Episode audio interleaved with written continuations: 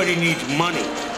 That's why they call it money. The best things in life are free, but you can give them to the birds and bees. I need. From Fool Global Headquarters, this is Motley Fool Money. It's the Motley Fool Money Radio Show. I'm Chris Hill. Joining me this week, senior analyst Andy Cross and Ron Gross. Good to see you as always, gentlemen. How you doing, Chris? Hey, Chris. We've got the latest headlines from Wall Street. Best-selling author Dan Ariely is our guest, and as always, we've got a couple of stocks on our radar.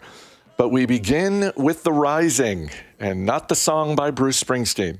This week saw rising volatility as well as the continued rise of 10 year Treasury yields, and the two combined to make it a rough ride for some investors, especially, Andy, when you consider the NASDAQ at one point this week was down 5%. Yes, and especially for if you're a new investor who's just joined the market, as so many have, we've had millions of new investors come into the market, which generally, generally, I think is a really good thing, good, healthy, as long as they have the right perspective and the right mindset to to be an investor. Unfortunately, I'm afraid uh, many don't. So that's why we're here, trying to help people understand that markets are volatile. They can be. What we saw this this week with stocks moving five, ten percent in, in a given day for at the stock level, especially for some of the growth stocks that have performed so well, Chris over the last year. I mean, the S and P itself is up uh, more than seventy percent, and so many of the great growth stocks are up multiple times of that. Um, it's having these um, breathers where stocks um, get sold off and the price falls five or ten percent um, for whatever reason, and it could be earnings, it could be uh, macro conditions, it could be political conditions. You have that in the markets, and it's very important that if you are investing in stocks that you take that three to five year perspective because if you're not if you don't your chance of getting spooked out of a great company because of the of the near term volatility can be very real and you have to be careful about that things were, were a bit frothy. We, have had a good run, uh, especially in the Nasdaq and with technology stocks, with with growth stocks, um, and that's wonderful. And you know, it's also fine that we take a step back period, periodically, and it's not something to panic over. It's actually healthy. Um, things can't go up all, all the time. Um, it's just not possible. So things stagnate sometimes. Uh, when I say things, stocks return stagnate sometimes. Sometimes they go down and correct. You want to make sure if your particular stocks are selling off rather significantly significantly that there's nothing wrong with the company, that it's just a general market uh, malaise, if you will, um, and time to take a step back. As interest rates rise, other financial assets become more attractive relative to stocks, and that causes outflows as well. But again, as Andy said, we're long term investors you make sure your companies are rock solid. You're happy with owning companies, not markets, and I think everybody's going to be fine. And remember, the prices are maybe just back to where they were like a month ago, or right. so it, it, that's just what happens. You have to really understand that and have that right, healthy, long term perspective. All right, let's get to some earnings. Shares of Airbnb up 12% on Friday after coming out of the gate strong. It was Airbnb's first earnings report as a public company, and revenue was higher than expected. And sure, Andy, they lost nearly $4 billion in the span of 90 days, but come on, this is a growth company. That, let's focus on the top line here. What's, what's 4 billion among friends? Hey, listen, Chris, it, it was a roller coaster ride for Airbnb over the last 12 months. Its valuation got as low as 18 billion by some valuation um, estimates and some reports before it went public, and now it's at 108 billion. Um, it just got crushed during the quarantine. They had to lay off the staff. They had to really reposition their their their website. Really think about how they are how they are selling their their um, services and how they are targeting audiences and what kind of hosts they are recruiting. And and they have really climbed out of this um, of a very tough pandemic situation. While revenues in the fourth quarter were down 22 percent at 859 million, adjusted adjusted EBITDA was negative at 21 million, um, but that was 250 million better than in the fourth quarter of 2019, Chris, when revenues were 250 million dollars higher. So they've really managed the cost structure. The nights and experiences were down 39% in the fourth quarter. Gross bookings down 30% in the fourth quarter. Um, so I guess the only bright side was the average daily rate was up 13% in the fourth quarter. So what they can what they charge versus the the average nights that they that they book book. Um, so overall, when you look at the quarter for Airbnb, it was a slow step of progress that we saw from the lows of April as they really have cut costs, repositioned, tried to reposition their marketing. Um, a fun fact uh, that they talked about is that in the fourth quarter, more people stayed in Sicily than stayed in Florence and Venice combined. And what that tells us and what they how they positioned their business was to start to focus less on the cities and much more on the rural opportunities to be able to to to attract people who want to just drive as opposed to fly. Andy, I'm sure they, they meant, talked about the vaccine opening things up and how that will obviously improve the business, but that would also improve the hotel business at the same time. So did they did they have any discussion about um, you know once everything opens up, competition is going to kind of be pre-COVID levels and, and where they stand with respect Yeah. to that? Well, Ron, yeah, they expect their revenue, their their their, revenue drop, their fall to in in in the first quarter to be to be lower than what it was in the fourth quarter. So again, continuing to make progress, and I think they do expect that competition to kick kick kick kick back up as people start to to explore different options and where they want to travel. That's why they continue. They're going to spend a lot in marketing in Q1 and Q2 that will hit the profitability even further as they start to attract more and more people for the summer holiday season. But um, I really do applaud their their team for for making that transition in a really very tough spot when people were wondering, wow, they were burning a lot of money last summer, and there was a lot of questions about what the future is for Airbnb. And right now, it's looking a lot brighter than it was a year ago. Home improvement might be slowing down. Lowe's and Home Depot's fourth quarter reports featured higher than expected profits, but shares of both companies down this week on lowered expectations for 2021. Ron, Home Depot down 7%, Lowe's down 10%. Uh, do those moves make sense to you? You know, they're both similar stories. And if you're looking at the stocks performance to gauge how the quarter was, I think you're doing a disservice. And if you're looking at the stock's performance to think about the future of the company, I think you're also doing yourself a disservice because there are some real strengths here. And, and we can go through some of the numbers. Let's take Home Depot, for example, first. Sales up 25%, comp sales up 25% as well.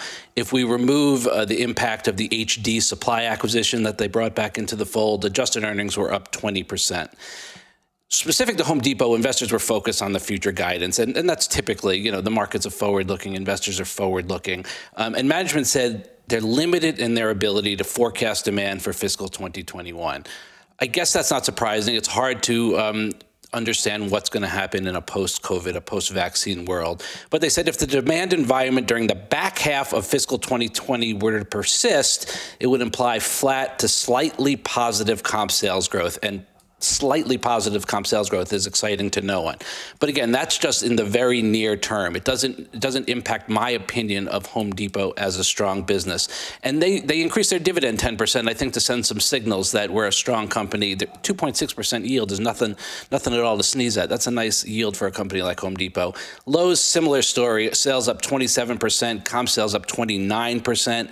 Management was a little bit more forthcoming, though, with guidance. They said they expect to grow market share and drive further operating margin expansion. They're planning a $9 billion share repurchase program. Um, so things a, a little bit uh, more clear there, but they're clearly in, in, the, in, the same, in the same boat. From a stock perspective, it's the same old story. Uh, Lowe's a little bit cheaper on a, on a relative PE basis than Home Depot, um, but they're both fine companies. I don't think you need to choose between the two of them. It's fine to, I think, own, own either or both. Square's fourth quarter profits and revenue came in higher than expected, but shares of Square down nearly 20% this week because the growth is slowing down. And Andy, I get the slowing growth, but this really seems like a nice buying opportunity for anyone who has Square on their watch list. I, Chris, I, I would agree with that. There are two really, um, I think, um, im- important announcements or announcements and facts that got the most attention, and that is one that they are further they're investing into Bitcoin and supporting Bitcoin, and also their Cash App continues to kill it. So they announced another 170 million purchase of about 3,300 Bitcoins on top of the 50 million that they bought in Q4. Um, that's now about five percent of the cash on on Square's balance sheet. So um, three million Cash App customers purchased or sold Bitcoin in 2020, and 1 million Cash App customers purchased or sold Bitcoin in just tw- January 2021. So Jack Dorsey said, the founder and CEO of, of Square said, we believe that internet needs a native currency and we believe Bitcoin is it. So they continue to make this investment in Bitcoin, but their Cash App, Chris, which is the peer-to-peer money sharing um, app and platform, now has 36 million monthly active users. That's up 50% from last year.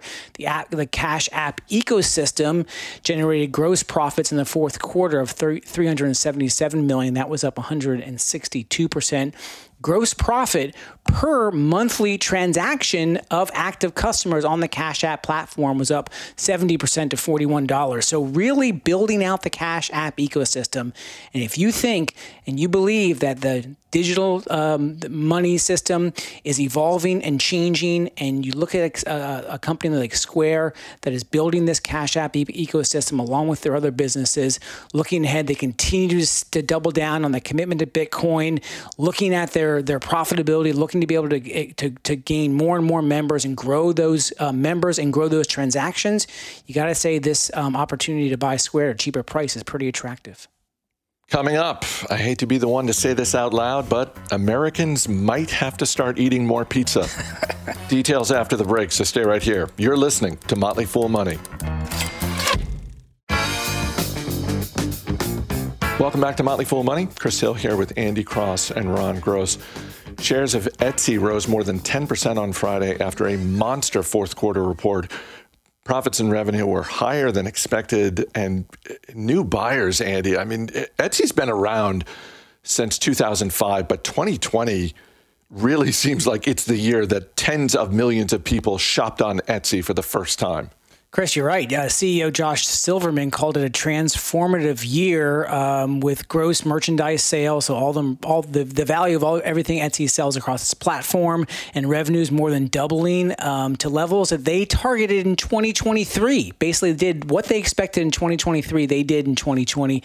Etsy grew two and a half times as fa- faster than the e-commerce growth, which, as we know, was all very attractive. So it now is 85 million items for sale. Active sellers were up. 64% in the year. Gross merchandise sales per seller during the year was up 22%. Active buyers just in the fourth quarter, Chris, was up 77% to 81 million, uh, with 6.5 million as habitual buyers, which means they buy more than once. Um, 70, 73% of customer contacts in the fourth quarter, Chris, were through voice or chat, and that was up from 22% just a couple years ago. So not only are they attracting more buyers, but they are spending a lot more attention to to those buyers and the sellers. So when you look at the gross merchandise sales up more than uh, 118%, the revenue up 129%, driven mostly by their marketplace revenue, which is up 150%. That's listing fees, transaction fees, payments across the platform. You got to say, looking at the holiday season, Etsy has really built a marketplace that, forgetting masks, as masks was a big part of their business, they are much beyond masks. They have massive reach and they have they are reaching more and more buyers and sellers to help entrepreneurs out there connect. Papa John's and Domino's both out with fourth quarter reports, both put up strong same store sales numbers. Yet shares of both Papa John's and Domino's down around 10% this week. Ron, what is going on? I think in a COVID related world, people were just expecting to see just bigger numbers than they put up. And it's not like the numbers were bad, they just didn't meet. Uh, investors' expectations. We can take Domino's first. Global retail sales up 12%, uh, excluding the benefit from a 53rd week. If you include that, it, it's a little bit misleading. U.S. same-store sales growth up 11%, international up 7%. This was the this was the 108th consecutive quarter of international same-store sales growth and the 39th consecutive quarter of U.S. same-store sales growth. So they continue to put up impressive numbers. The stock has been unbelievable um, over the longer term. Uh, they added uh, net 388 stores in the fourth quarter, 624 for fiscal 2020. Earnings up uh, about 10.5%. New repurchase program authorized a 20% increase in the dividend yield.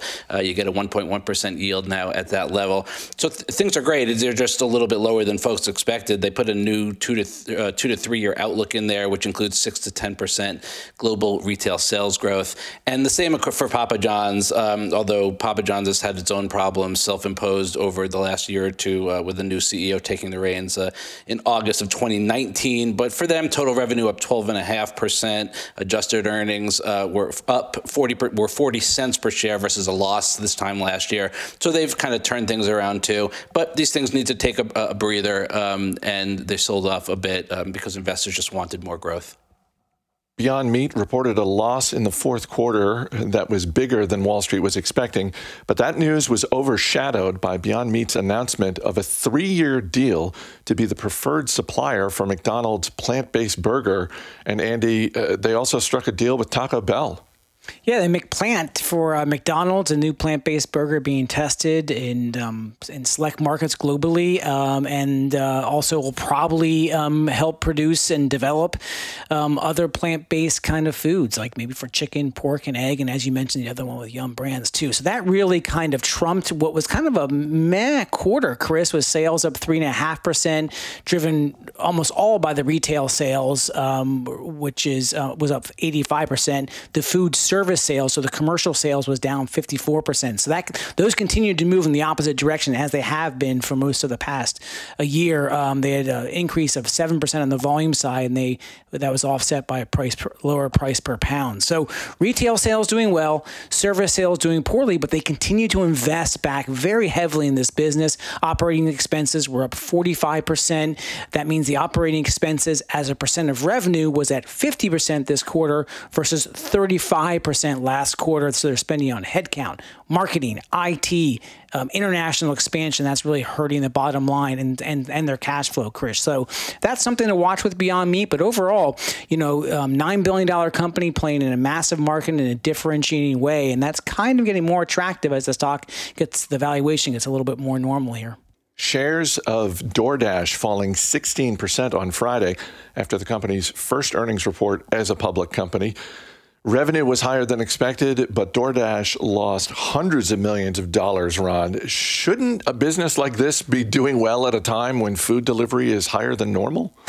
They're doing well, but it's an expensive business to run, um, and they just haven't reached the level yet um, that they expect to see that that that path to profitability that uh, relatively early stage companies like to talk about.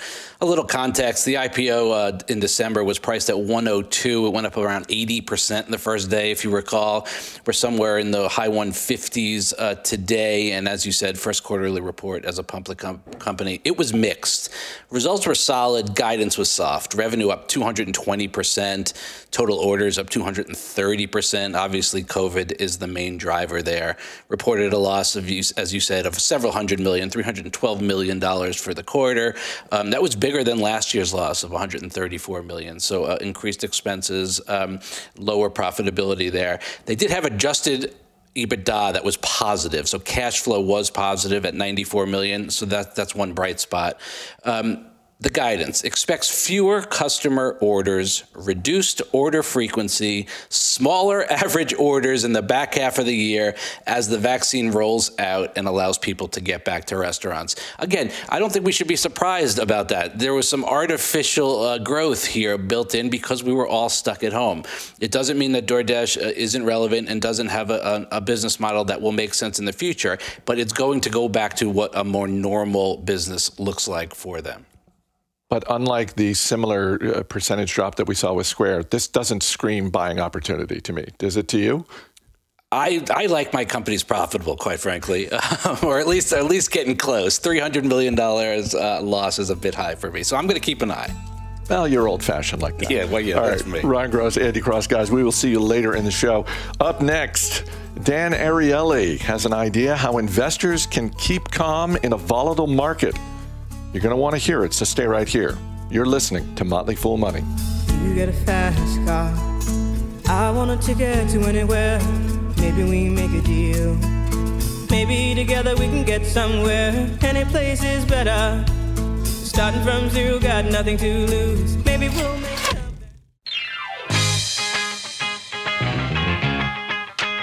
Welcome back to Motley Fool Money. I'm Chris Hill. Dan Ariely is the James B. Duke Professor of Psychology and Behavioral Economics at Duke University.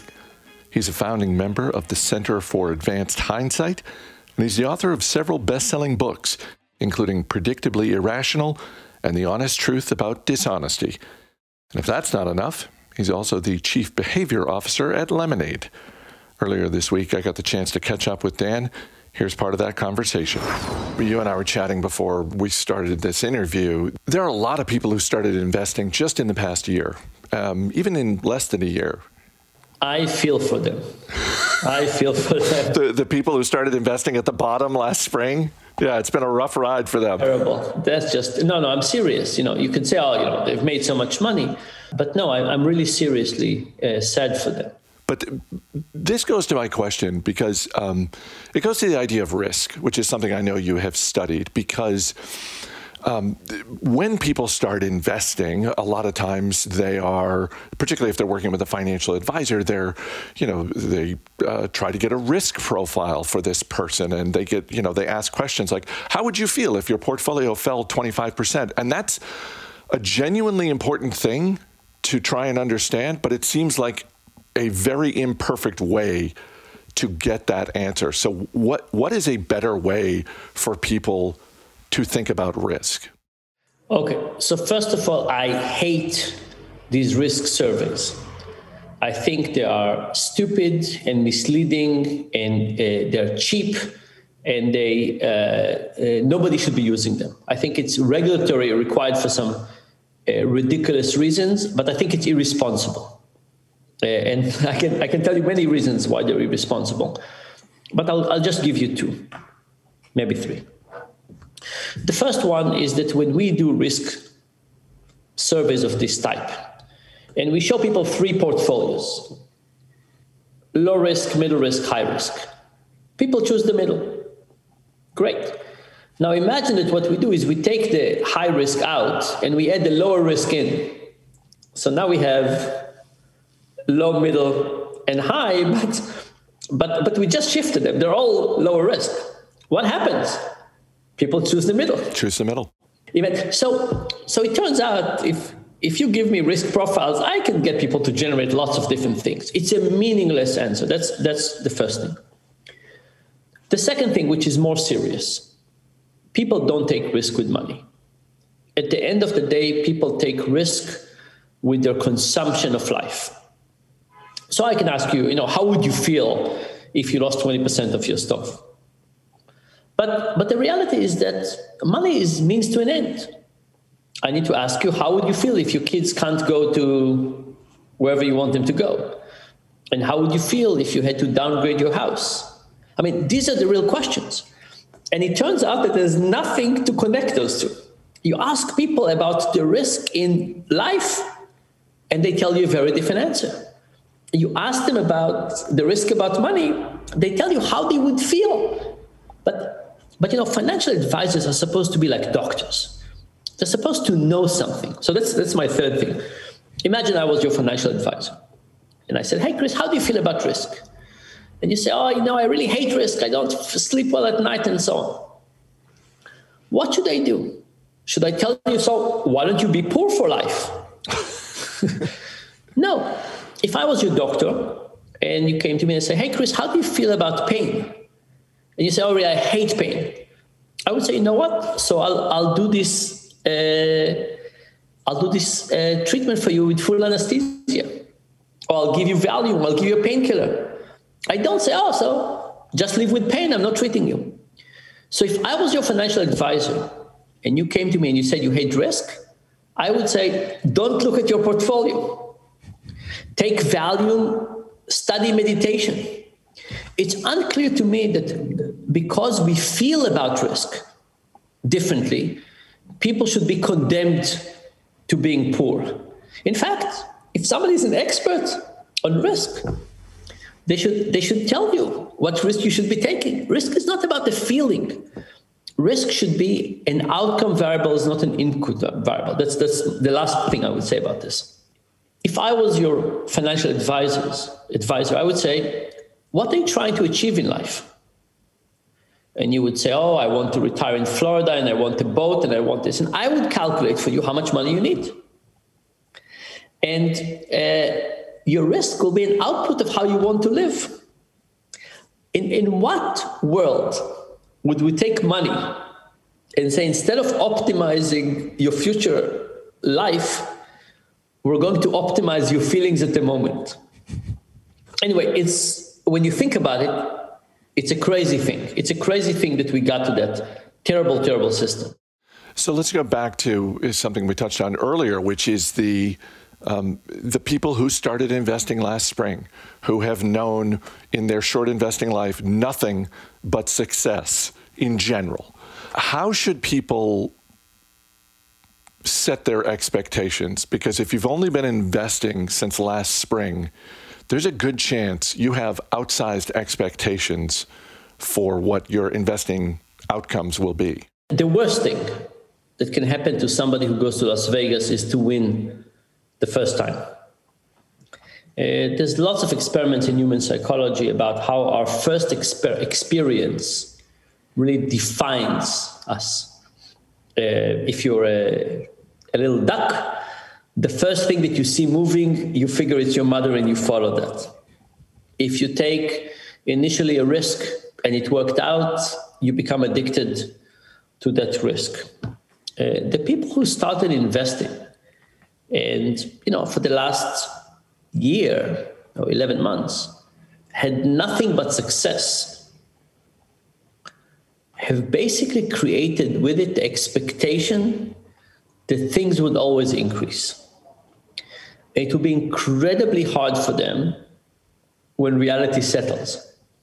Like imagine somebody like if somebody is 70 not so bad but if somebody is 20 and and this is going to be with them for the rest of their life they will remember that their first year of investing and the odds that they'll be have another year like this is very very low this is really setting them up for uh, for expectation now i really don't want people to to lose a lot of money so it's not that i, I think that they you know i'm wishing i'm wishing things that are bad for them but the what people need to do is they need to realize that investing has a huge component of luck.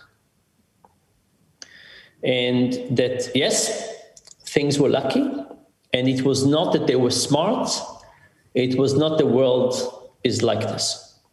So, um, you know, you could you could play with yourself, and you could say, what what would happen if I invested the same thing in the beginning of 2007?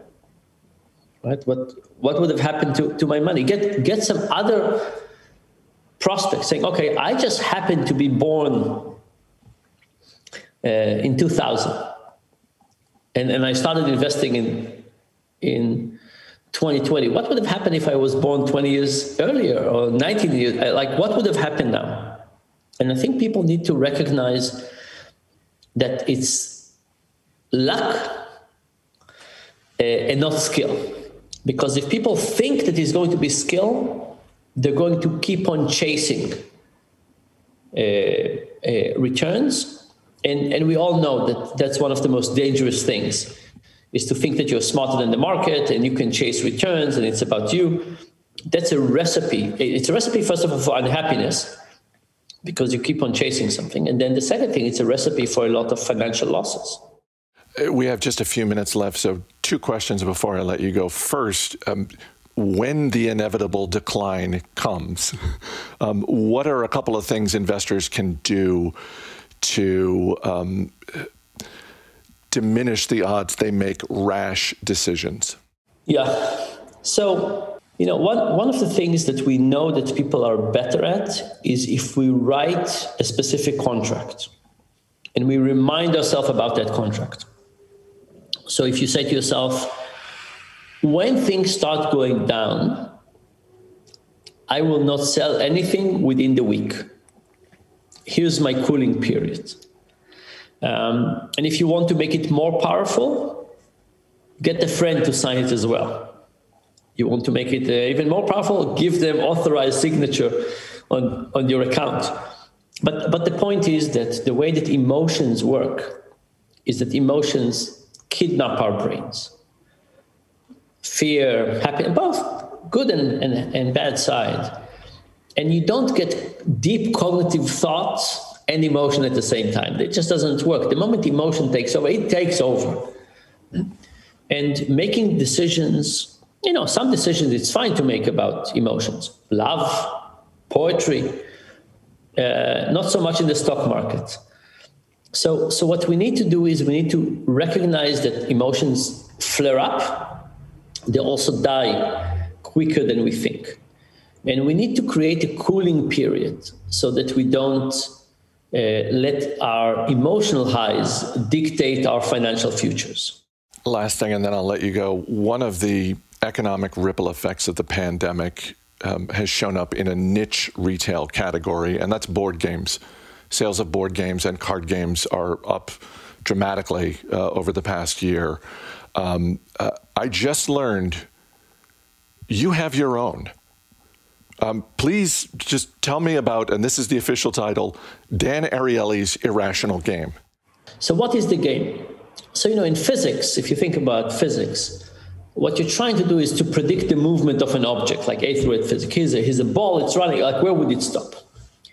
In social science, uh, it's the same. I give you a new situation. I say, hey, you meet three people, one of them is short, one of them is tall. Uh, uh, which one would you like more? Which one would people on average uh, like more?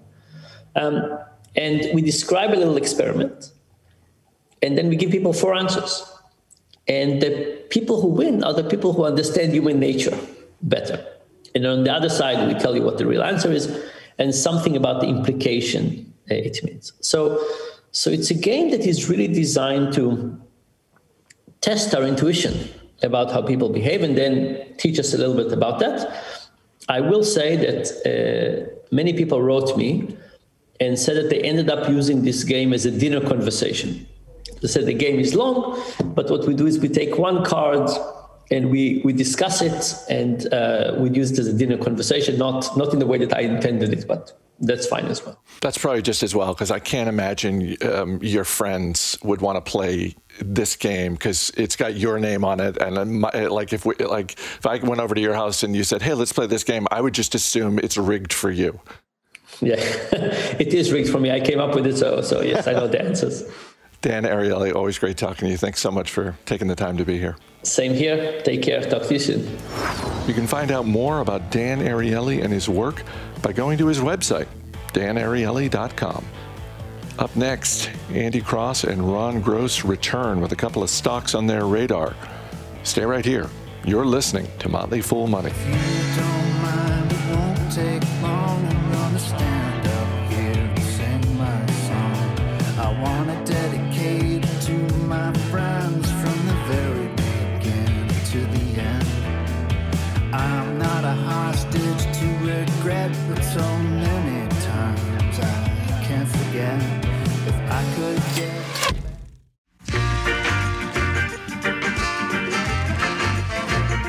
As always, people on the program may have interest in the stocks they talk about, and the Motley Fool may have formal recommendations for or against. So don't buy or sell stocks based solely on what you hear. Welcome back to Motley Fool Money. Chris Hill here with Andy Cross and Ron Gross. Our email address is radio at fool.com. Question from Micah in Canada who asks, What do you think of Chewy, specifically when considering Amazon? Do you think there's room for both? Or does either stand out as the stronger pick for consumer pet needs? Obviously, Andy Chewy is all in on pets. Amazon does have a pet business, though. Well, and Amazon has, you know, bazillion other businesses. So yes, you can op- uh, uh, definitely own both these businesses. Um, Chewy All In's a forty billion dollar business, much smaller than than Amazon.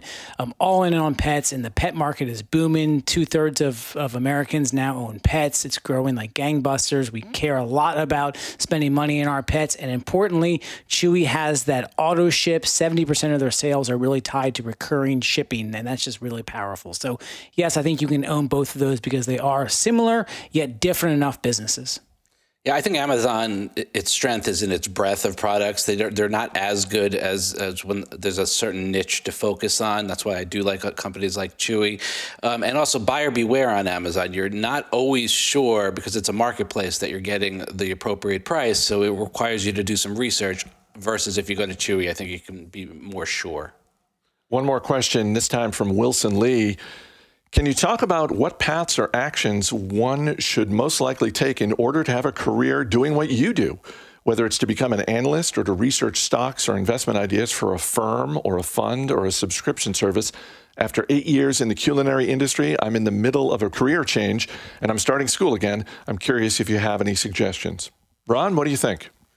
I would say read, learn, and repeat. Um, it, it's about increasing your knowledge of companies, Um, certainly, there's a certain amount of understanding of markets that you want to have, but really understanding companies and the way they make money that does require some accounting and finance knowledge for sure.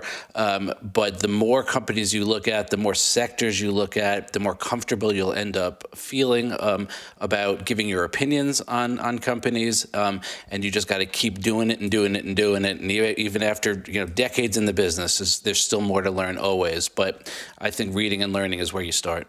Let's get to the stocks on our radar, and our man behind the glass, Dan Boyd, is going to hit you with a question. Andy Cross, you're up first. What are you looking at this week? Dan, I'm going with Curiosity Stream, an $800 million company that is specializing as a video streaming and on demand platform of documentaries. It has 3,000 titles, including 1,000 original program- programs. They're headquartered just down the street from me here in Silver Spring, Maryland, founded by John Hendricks, who started Discovery Channel back in 1985. His goal with this company is to be a lifelong learning academy. He owns more than 40%. It has 13 million paying subscribers ranging from $3 per month to $10 per month or 20 per year to 70 per year depending on your quality. It's available in 175 countries.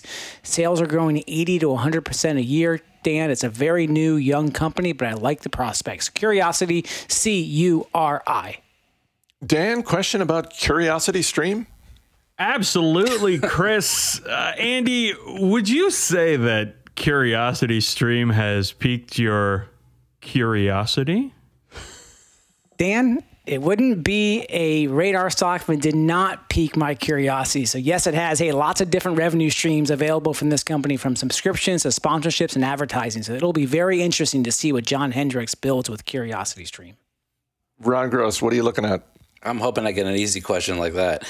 I'm looking at ResMed, RMD, manufacturer of continuous positive airway pressure systems, CPAP systems. Most of you are probably familiar with that term and related accessories. They're the global leader in sleep related breathing disorders. It's a razor, razor blade model, which is really nice. Strong margins, growth opportunities in adjacent markets for treating uh, COPD, asthma. Uh, they uh, acquired a cloud based software company in 2016, which allows them to pursue the opportunity of linking home based patients to hospital systems. I think that's going to continue to be a nice growth area.